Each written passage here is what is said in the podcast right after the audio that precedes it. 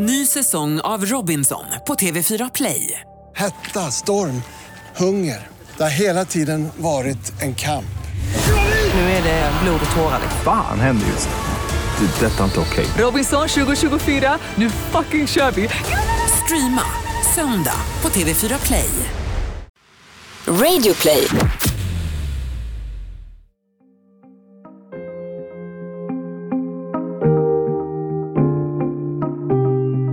De stora nyhetshändelserna påverkar alla svenskar, men för några av oss blir de större än så. Människor som plötsligt hamnar i dramats centrum. Den här podden är deras berättelser.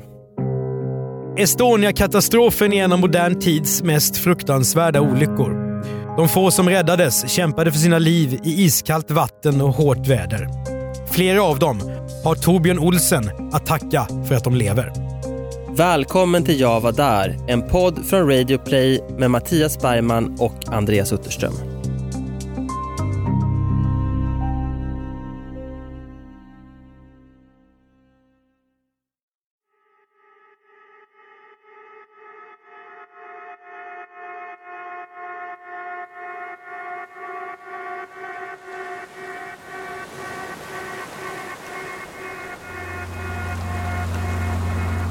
Och jag valde då att inte titta den här människan rakt in i ögonen, utan jag tittade bort helt enkelt medan vi vinschades upp.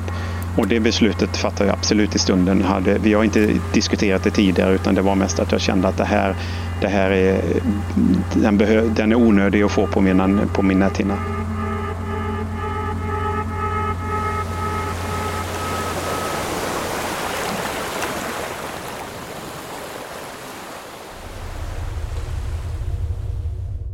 Klockan 00.15 svensk tid den 28 september 1994 hörs ett starkt, märkligt buller från fören. Färjan MS Estonia far med 14 knops hastighet på bolaget Estlines linje från Tallinn mot Stockholm. Fartyget har varit ute i 6 timmar och befinner sig mitt i Östersjön söder om finska Utö. Vinden kommer från sydväst med 20 meter per sekund. Det är närmast storm och många passagerare är redan sjösjuka sedan ett par timmar. Både de som vilar i sina hytter och de som sitter i baren uppfattar det tunga metalliska slaget. I puben har artisten just valt att fortsätta sin show på övertid eftersom alla har så roligt. Ljudet kommer från bogvisiret, den del fram till på den 24 meter breda färjan som öppnas uppåt för att ta ombord fordon vid kaj. När bogvisiret mött de kraftiga, flera meter höga vågorna i det hårda vädret har det lossnat från stäven och nu sköljer enorma mängder vatten in på färjans bildäck. Ombord på MS Estonia finns 989 personer, kanske fler, som nu flyr för sina liv. Fartyget kantrar snabbt och kraftigt åt styrbord. Utrymningen är oorganiserad, överlag kaotisk. Passagerare kryper genom de mörka, trånga korridorerna för att ta sig till våningarna högre upp där livbåtar och räddningsflottar ska finnas. Många stängs in i sina hytter som snart fylls av vatten. En del människor får panik, andra blir förlamade av chock. En del kliver över andra för att rädda sig själva.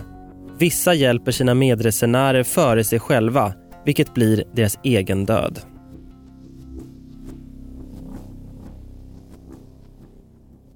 Klockan 00.22 ropar kommandobryggan Mayday, internationellt nödanrop på radion.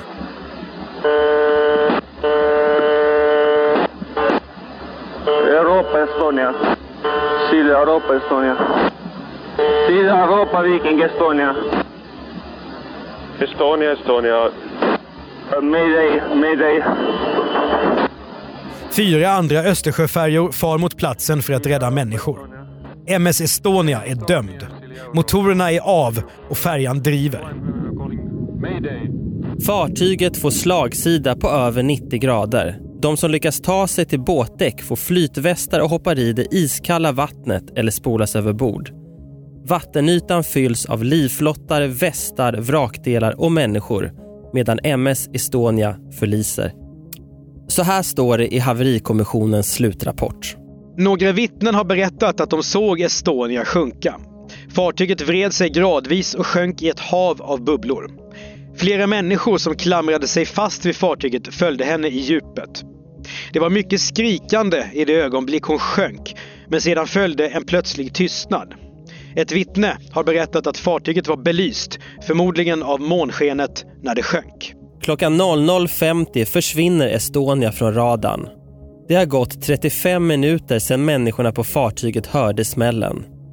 Färjan har gått på Östersjön i olika rutter sedan 1980. Nu ligger hon på 80 meters djup som massgrav.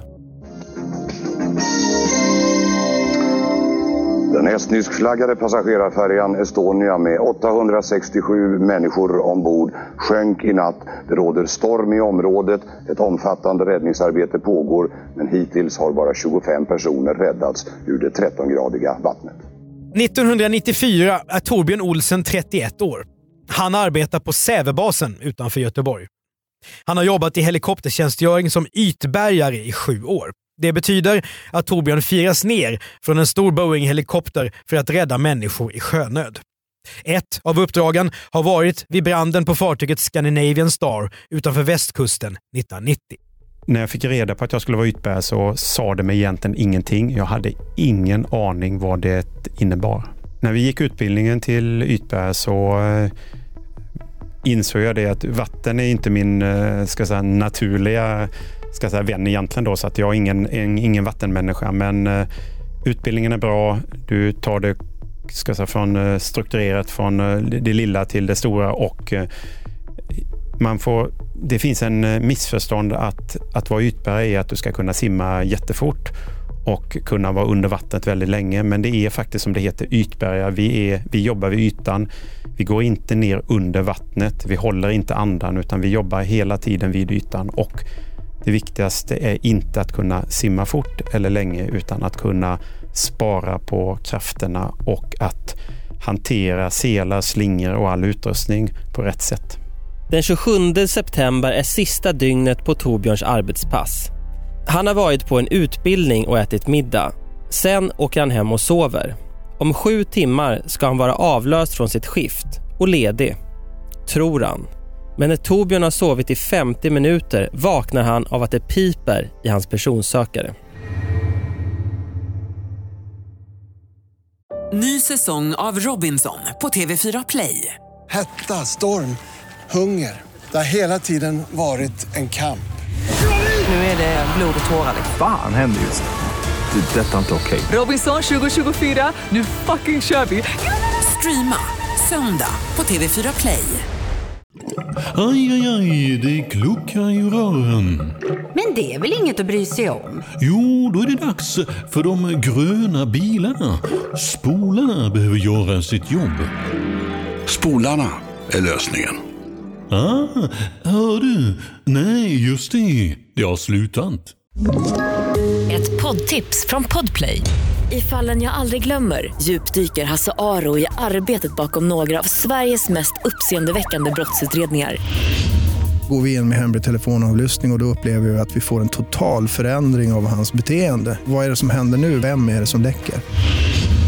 Och så säger han att jag är kriminell, jag har varit kriminell i hela mitt liv. Men att mörda ett barn, där går min gräns. Nya säsongen av Fallen jag aldrig glömmer på Podplay.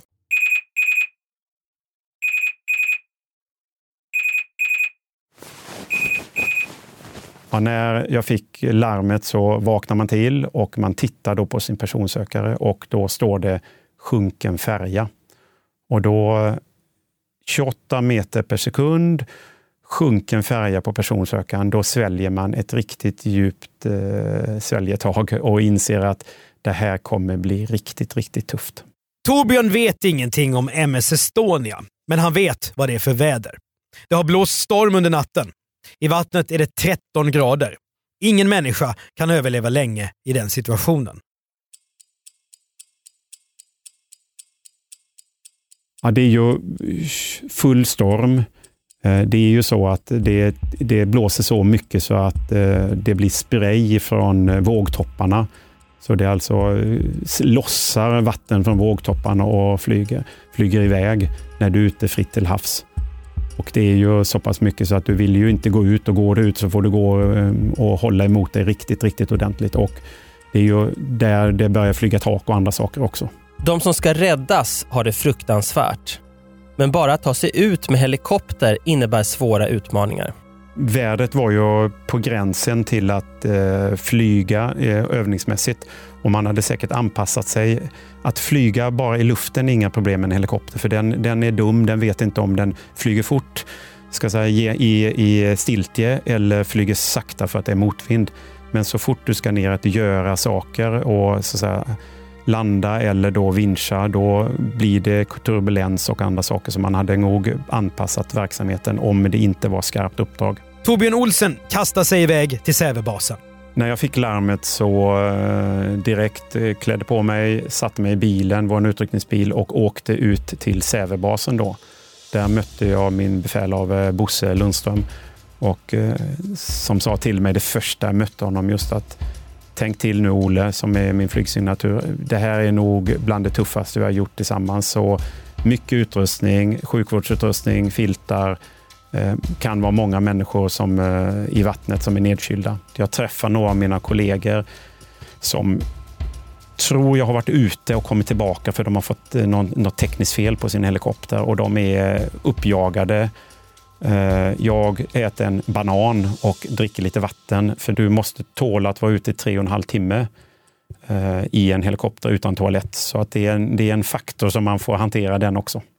90 minuter senare har Y-68, den helikopter som nu är Torbjörns arbetsplats, flugit över Sverige till basen på Berga i Stockholms skärgård. Y-68 är en stor och tung helikopter med 25,4 meter mellan de två rotorspetsarna.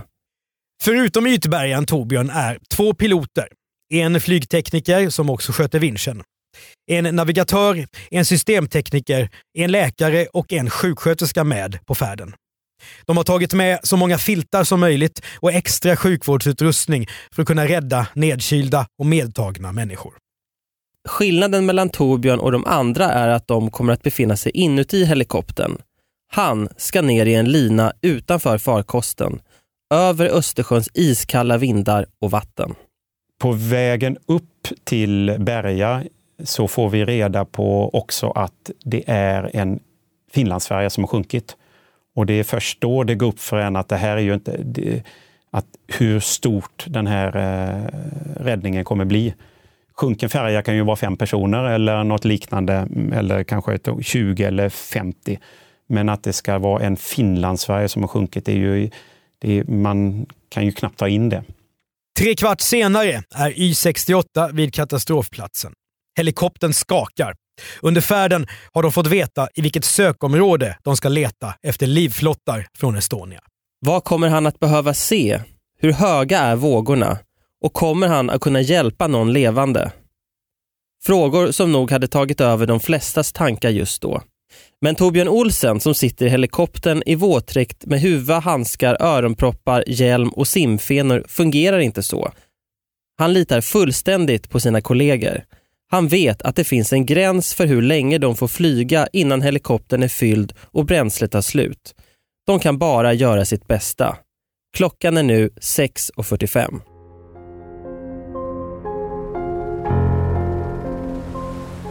Det som hände var att när vi kommer ut i området till det som vi fick tilldelad av On-Scene-kommandern så flög vi in i området och påträffade en flotte precis det första vi gör då.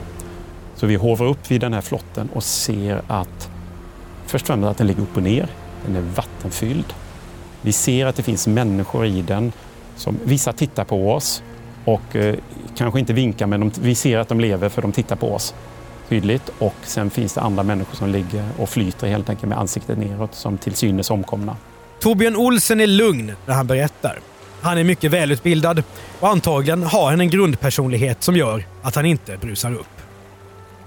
Den viktigaste egenskapen det är ju att kunna behålla lugnet i alla lägen och försöka tänka strukturerat och ta en sak i taget.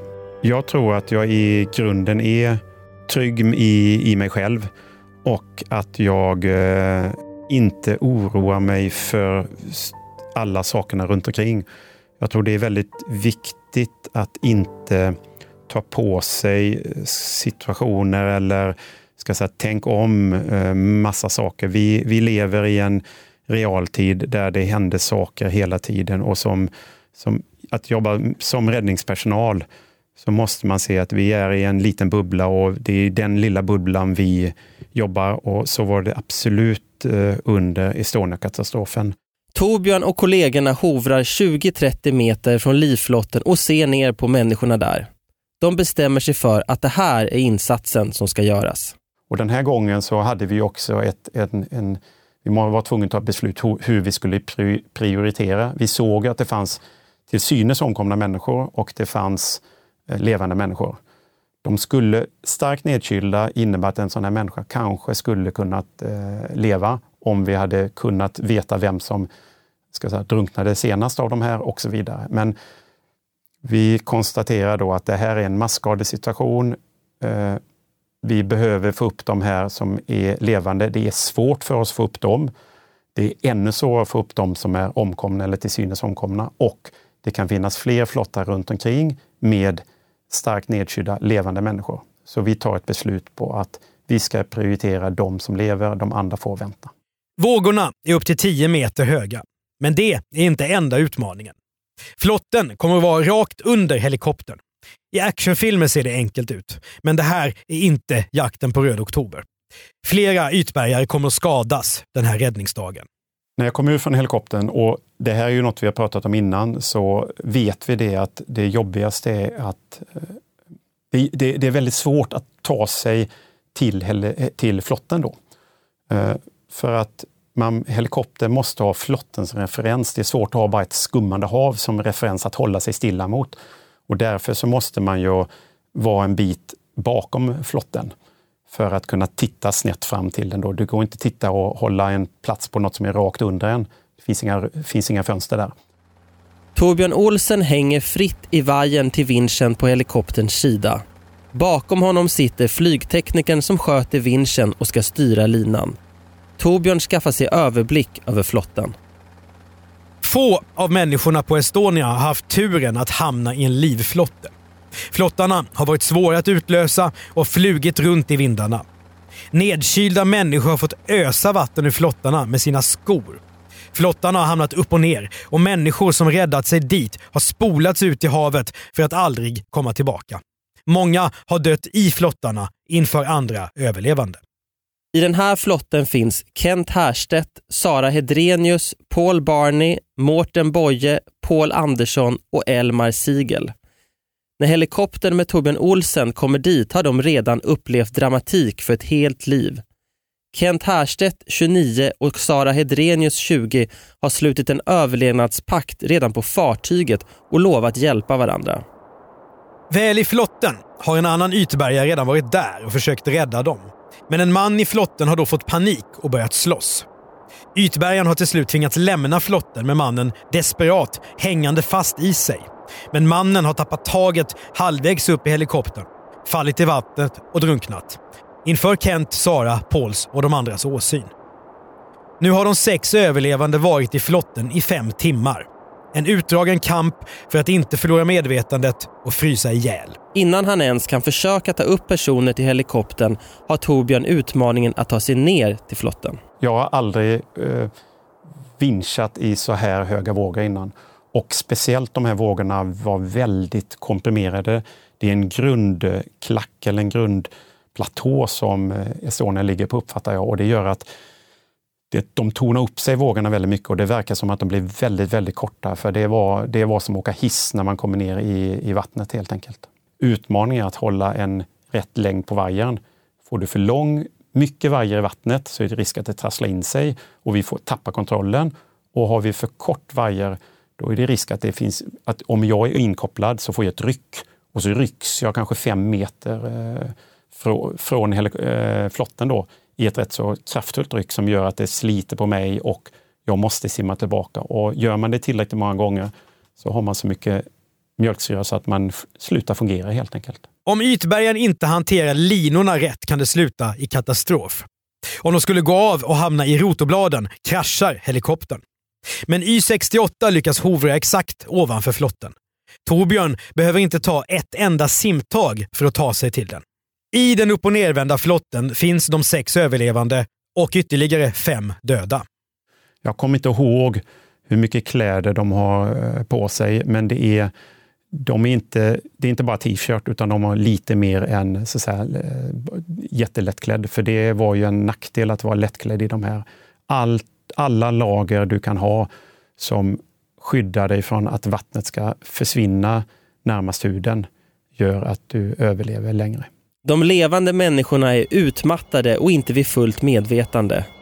De har kallt vatten upp till bröstkorgen. Det blåser från stormen och ljudet från helikoptern är öronbedövande. Torbjörn Olsson kan bara skrika till dem, men föredrar att peka tydligt, le mot dem och försöka inge trygghet. Jag har inget minne, för man är rent krasst så att ens skygglappar när man är där nere, de är meterlånga. Jag har inget minne av att om jag frös, om jag var varm, om det var kallt i vattnet, utan du är så fokuserad på att här har du några människor som du ska hjälpa, och du ska göra det med dina kunskaper, och det är full fokus på bara få de här upp på ett kontrollerat och lugnt sätt. Det var inga problem för mig att hålla mig kvar i flotten, men jag hade fenarna på mig hela tiden, och det är ju som att simma i en stor badring eller simbassäng som rör på sig hela tiden då. Så att det var rätt så jobbigt att hålla balansen. När jag kommer fram så har jag med mig en 40 meters lina, och den är redan i vattnet. I ändan på den finns det en vikt som fungerar typ som ett ankare eller som en för att hålla linan sträckt. Och jag har också en stor ring med en kabinhake som jag fäster på utsidan av flotten. Torbjörn Olsson har en slinga som ska fästas runt den döda eller levande personen. Därefter dras kroppen snabbt upp i helikoptern i det hårda vädret. När slingan kommer ner igen måste Torbjörn dra till sig den 40 meter långa linan i motvind. Och när den är nere ska han redan ha fattat beslut om vem som står näst på tur att dras upp. Allt medan kulingen river och helikopterljudet överröstar allt. När jag kommer ner i flotten så börjar jag koppla på min styrlinjering och min utrustning. Och när jag vänder mig om så ser jag att Mårten Boye redan är inkopplad i slingan. När jag väl får tillbaka slingan så börjar jag titta mig runt och kommer fram till Kent Härstedt, Sara Hedrenius. Och när jag kommer fram till Kent nere i flotten så frågar han vad klockan är.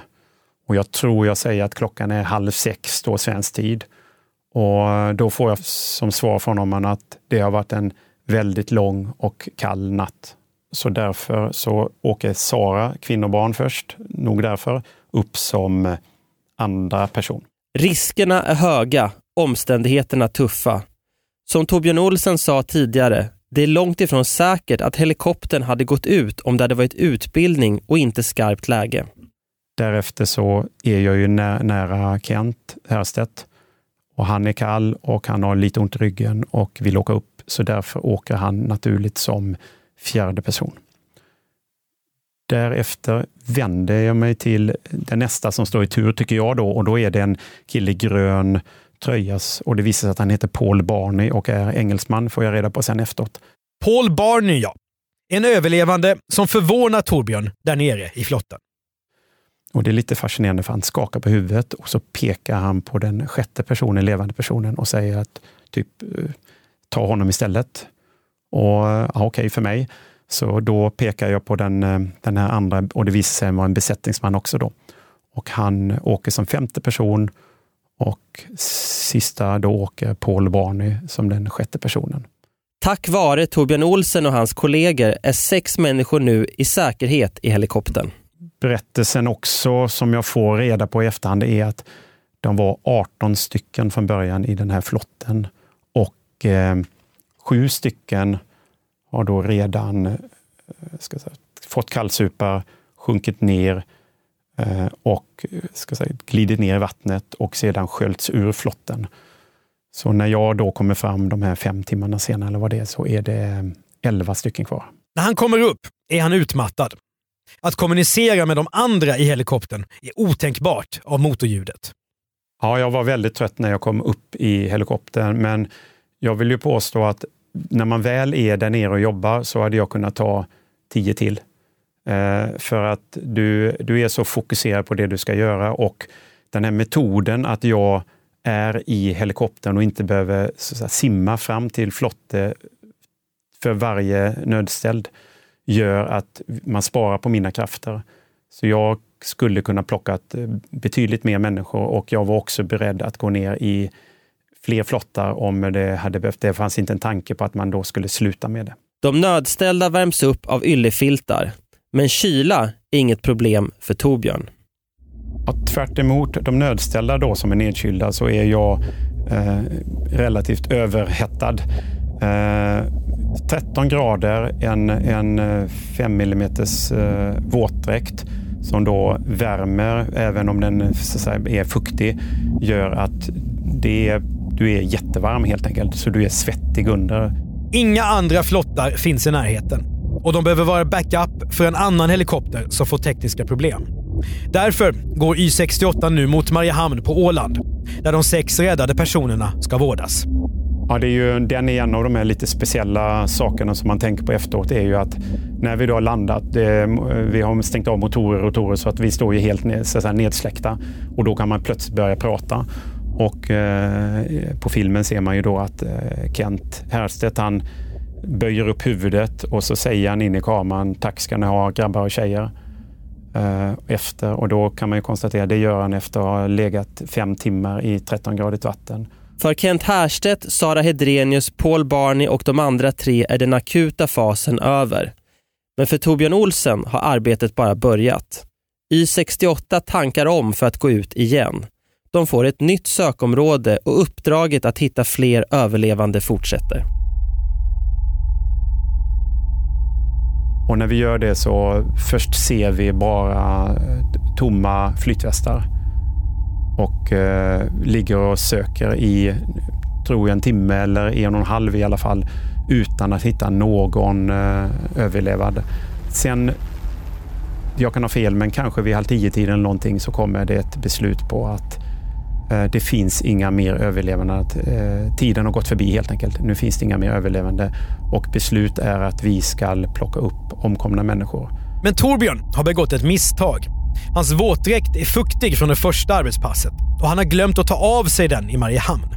Därför blir han snart för nedkyld i dräkten för att kunna vincha. Hans kollega Thomas, som är navigatör, har med sig sin egen ytbärgardräkt i helikoptern och kan arbeta istället. De lyckas få med sig ytterligare en omkommen person som nu kan återbördas till sina anhöriga. Dags att tanka igen, få en tallrik soppa och ut på ett 3:e pass. Torbjörn Olsson vet att om han kan vincha upp någon i helikoptern kommer det inte vara en levande person. Hoppet är ute. Det finns inte så många omkomna människor i det här området, men vi hittar 2 stycken. Och det blir så att jag går ner och hämtar den första personen då.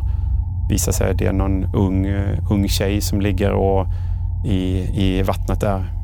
Och jag vet att jag tänker på det när jag var på väg ner, och kom ihåg det att det borde varit en 85-åring eller en 80-årig man eller någonting istället, och inte en ung tjej. Men det var det tyvärr. Och där får jag gå ner. Jag har rätt så svårt. Hon har knutit något runt midjan på sig som jag har rätt så svårt att få av. Så att det blir rätt så jobbigt att förbereda det här, själva vinschningen då. Men när jag väl har fått bort den här utrustningen så lägger jag slingan om den här tjejen, och jag väljer då att ha, hon ligger med ju ansiktet neråt och ryggen uppåt då i vattnet.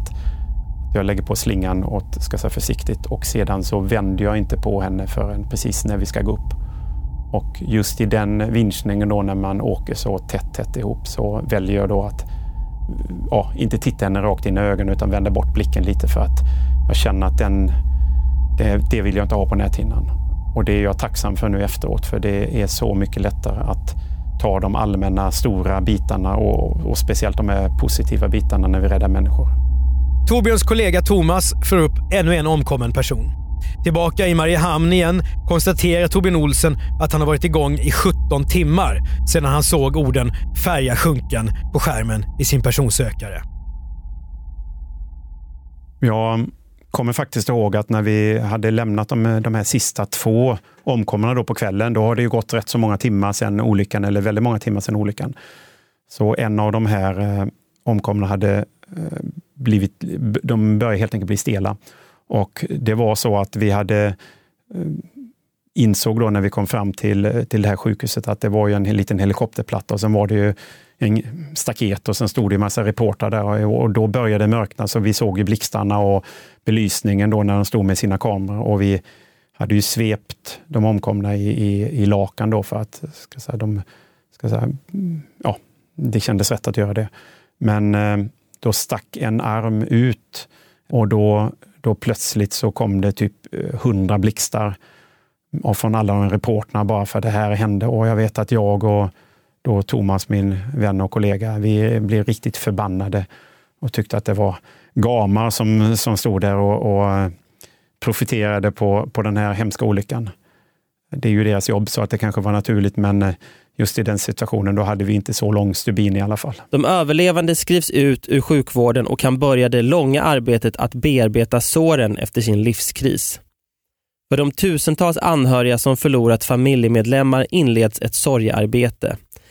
Men hur mår Torbjörn Olsson när han landar i Sverige igen och uppdraget är slutfört? Vad är det som finns bakom lugnet i hans röst? Jag har ju, som sagt, det är 25 år sedan, men jag vill påstå att vi var i ett relativt bra skick. Givetvis utmattad. Givetvis är man full av mängder med uttryck. Men känslan då som efter är ju egentligen att det här, ingen av oss skadade oss. Vi behövde inte lämna någon i sticket. Utan alla som vi träffade på som var levande kunde vi rädda. Så det är en känsla av att det har gått bra och vi har gjort fantastiskt stor hjälp under de här dygnet. Givetvis var min fru extremt orolig för att hon visste att jag åkte iväg och sedan så hörde hon bara alla nyheterna och hon hörde ju nyheterna som inte jag hörde med hundratals människor som har omkommit och båten som har sjunkit och alla de videobilderna eller de här reportrarna och domedagsstämningen som då målas upp, det går ju mig helt förbi. Olyckan är en nationell katastrof i både Sverige och Estland. Jag tror att vidden gick upp troligtvis dagen efter då när vi eller möjligtvis på kvällen när vi träffar alla de här människorna och då börjar det sjunka in men samtidigt så är det så att man hade ju förstått att det var väldigt många som var omkomna på grund av att vi väl i det fallet hade räddat de här 130 eller vad det är och man visste ju att det var väl kanske 1000 personer eller någonting på färjan. Men jag vet att det tar ju ett antal dagar innan man landar i situationen. Torbjörn har kollegor på 13 andra svenska helikoptrar som har varit med om liknande saker som han själv. På hotellet där han ska vila ut träffar han arbetskamraterna. Det viktigaste av allt, få träffa sina kollegor och få berätta för andra människor som jag vet kan förstå exakt vad jag pratar om. Det är viktigt för att kunna släppa ventilen till folk som man har förtroende för. När medieuppbåden försvunnit och skiftet är klart blir det så småningom dags för debriefing. Något som 1994 inte är lika självklart som idag. Jag vet att vi var nästan 25 stycken och 18.00 tror jag vi drog igång och vi satt i ett stort rum i en ring helt enkelt så vi inte skulle ha några bord eller något emellan. Alla de här 25 personerna och sedan så började den så kallade riktiga debriefingen så att då drog vi ett varv runt där vi alla fick prata om fakta. Inga känslor, bara fakta. Exakt vad upplevde vi? Och när vi hade gått ett varv och alla fakta låg på bordet så tog vi ett varv till med hur kändes det? Så då var det känslor, alla visste fakta. Nu, hur kändes det för de olika som hade varit med? Vardagen kommer ju relativt fort i alla fall. Sen så är det väl så speciellt för oss, mina kamrater som jag vinschar med eller som vi har flugit med och de runt omkring som jag vet kan exakt det här likadant. Det är ju vi som sitter då på, så att säga, på våra fikastunder och pratar om det här. Så det här är ju väldigt, väldigt mycket fokus i många veckor, så att den här avlastningssamtalen och debriefingarna, den sker ju egentligen kontinuerligt när man jobbar på ett sånt förband där vi bara håller på med sånt här. Dykare lokaliserar vraket efter Estonia. Det bestäms att det officiellt ska betecknas som en gravplats. Politiker går snabbt ut och talar om att bärga fartyget, men ändrar sig. Efter en hård debatt beslutas att inte heller följa förslaget att täcka över fartyget med betong. De döda kropparna i vraket bärgas aldrig. Den internationella haveriutredningen påtalar flera brister som förvärrade katastrofen. Noggranna listor över passagerare fanns till exempel inte. Och kommissionens slutsatser är tydliga. De höga vågorna som Estonia inte klarade slet upp bogvisirets gångjärn. Ett närmast identiskt fartyg med bogvisir hade tidigare fått skador av samma typ som blev Estonias öde.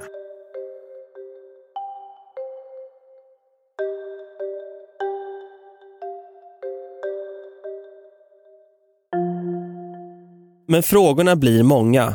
Hur kan ett sånt här fartyg förlisa trots inspektioner och generationer av sjömannaskap som känner Östersjön? Flera konspirationsteorier får luft och haveriutredningen kritiseras. 25 år efter katastrofen finns fortfarande de som tvivlar på vad som egentligen hände natten den 28 september 1994. Kent Härstedt och Sara Hedrenius, som Torbjörn och hans kollegor förde i säkerhet. De blir kändisar i kvällstidningarna när historien om deras samarbete under olycksnatten blir känd. Kent Härstedt blir riksdagsman för Socialdemokraterna. Sara Hedrenius blir specialist på krisstöd och hjälper andra som varit med om liknande händelser som hon. Torbjörn Olsson får besök av Sara Hedrenius på basen i Säve där de samtalar om olycksnatten. Han träffar också Paul Barney igen och kan få svar på frågan som funnits kvar. Varför ville Paul först inte låta sig dras upp ur flotten? Så jag fick fråga honom just varför han hade gett bort sin plats. Och det var nog den här situationen som de upplevde att någon hade varit där tidigare och tappat en människa i vinschen. Och därför så kände han någon typ av trygghet nere i flotten och därför ville han förlänga den tryggheten och därför gav han bort sin plats till den där näst sista personen. Försvarsmakten lär sig av räddningsarbetet kring Estonia. Detaljer i ytbärgarnas arbete skruvas. Den orange dräkten till exempel syns inte tillräckligt. Den byts till en i grön färg. Filmerna från räddningsarbetet, tagna från helikoptrarna, är till hjälp i analysen. Delar av filmen där Torbjörn Olsson vinschar i det hårda vädret finns på Youtube. Om jag rekapitulerar allting så är det ju det jobbigaste är nog den här situationen när jag gick ner till den här unga kvinnan då. Det är den jag tänker på, att det andra är ju fysiskt jobbigt men egentligen bara positivt. Vi räddar människor till livet. Det här var någonting, det är inte så att jag skulle vilja vara utan det, det är inte obehagligt. Men det är ju den som är den så att säga jobbiga, det tråkiga då, att behöva plocka upp unga människor som har omkommit. Men då är ju det desto viktigare att okej, det har hänt, jag kan inte göra något åt det. Men det jag kan göra det är att få de anhöriga att få hem sin dotter eller sin släkting. Torbjörn Olsson fortsätter i sitt jobb i 10 år efter Estonia-katastrofen. Men en tragisk händelse ska göra att han förändrar sitt liv. Den 18 november 2003 så gick en superpuma som heter Helge 99 ner och i havet utanför Göteborg här med 6 stycken eller 7 stycken, men 6 stycken omkom av mina nära medarbetare. Bland annat Thomas då, som var med som den andra ytbärgaren då under Estonia-katastrofen och förolyckades där. Och då tog jag beslutet att 17 år, det är tillräckligt att hänga i vajern, och jag hade lite andra arbetsuppgifter som jag jobbade rätt så mycket med, så jag tog beslutet att det var tid att andra fick ta över nu. Idag är Torbjörn maskintjänstchef på ett fartyg vid marinen i Göteborg. 989 personer fanns ombord på Estonia. 803 av dem var passagerare. Helikoptrarna och fartygen räddade 138 överlevande, varav en senare dog på sjukhus. 92 döda bärgades dagarna efter katastrofen. Alla övriga är borta. Det fördömda bogvisiret finns idag på marinens örlogsbas på Muskö. Jag konstaterar att vi gjorde exakt det vi skulle göra och vi klarade det utan att behöva lämna någon. Och vi hade inte kunnat rädda fler. Vi hade de här 850 som gick med fartyget. Att tyvärr, det var inte, vi hade inte kunnat rädda dem. Nu efter 25 år så känner jag att jag är tacksam att jag har fått vara med om det och rädda liv på det här sättet i den här situationen. Efter att ha räddat 6 personer från döden ska Torbjörn få en fråga som gör att han knappt tror sina öron. Jag fick frågan av en reporter, jag tror det var 2, 3, 4 veckor efter eller någonting. Och det speciellt med tanke på den här mediala då, att alla dog och vilket stort misslyckande, just att ser du inte det som ett enda stort misslyckande? Men nej, precis tvärt emot. Det här är det mest lyckosamma räddningsuppdraget jag har varit på. Vi räddade 6 människor till livet som troligtvis hade varit döda en timme senare.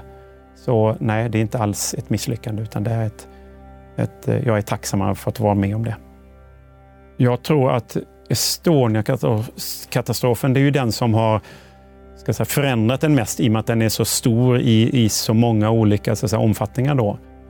Innan var man nog lite odödlig eller typ inte brydde sig så mycket, men just nu kan jag efter den här datumen så var man mycket mer medveten om hur mycket det blåser just och hur mycket sjöhävning det är då, för man vet vilka krafter det blir då.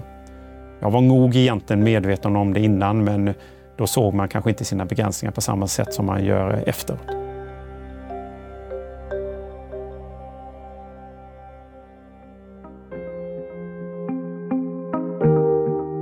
Du har hört ett avsnitt av Jag var där, en podcast från Radio Play av Andreas Utterström och Mattias Bergman. Fakta om händelseförloppet under olycksnatten bygger på haverikommissionens slutrapport från december 1997. I beskrivningen till det här avsnittet finns en länk till YouTube där du kan se Torbjörn Olsson arbeta i räddningsarbetet efter Estonia-katastrofen. Exekutivproducent Jonas Lindskov. På Radio Play kan du också höra våra andra poddar, Misslyckade affärer, Misslyckade brott och Misslyckade makthavare. Eller Världens bästa innehåll, en podd vi gör utifrån vårt bolag Commercial Content.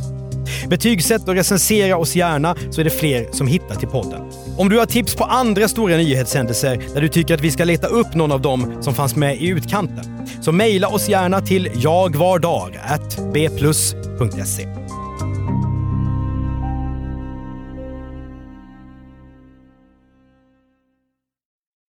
Ny säsong av Robinson på TV4 Play. Hetta, storm, hunger. Det har hela tiden varit en kamp. Nu är det blod och tårar. Fan händer just nu. Det är detta inte okej. Robinson 2024, nu fucking kör vi. Streama söndag på TV4 Play.